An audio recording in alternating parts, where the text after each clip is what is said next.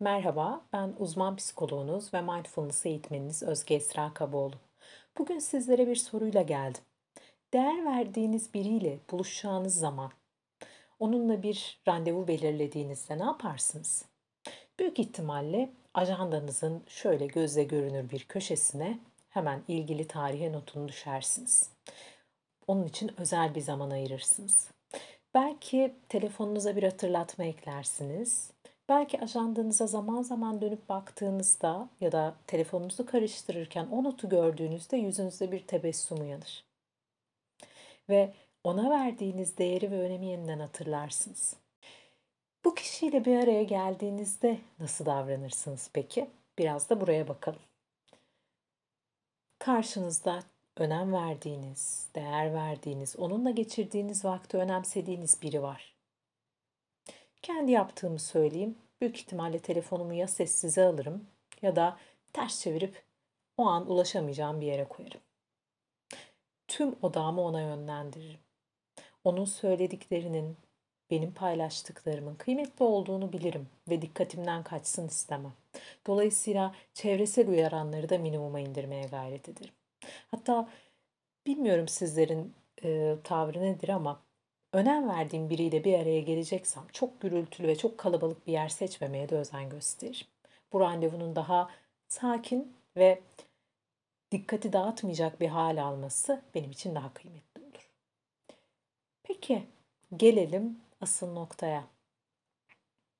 En son kendinizi bu özenle, bu dikkatle ve aynı değeri vererek ne zaman dinlediniz?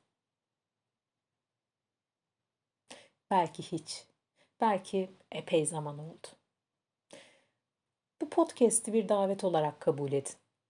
Kendi hayatınızda belki kendiniz için bir zaman ayırmak lüks olabilir. Bunu ihtiyaç olarak görmeyebilirsiniz.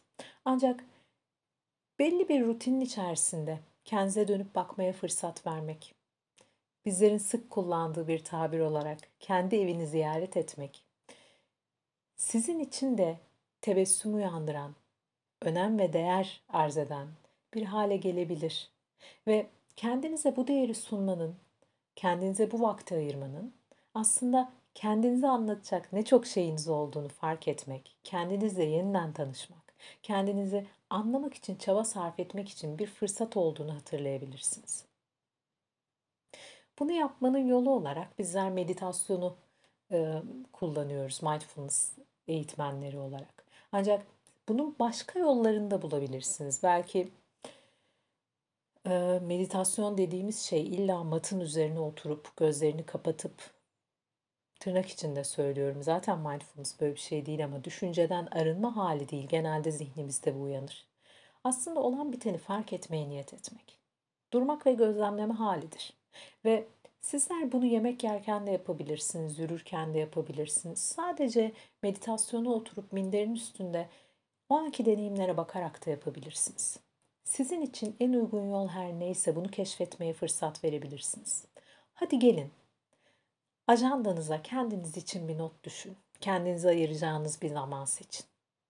Belki birkaç gün sonra, belki hemen bugün Belki 15 dakikalık bir aralık, belki yarım saat. Belki öğlen yemeğini kendinize geçirmek istersiniz. Oraya mindful bir yemek koyarsınız.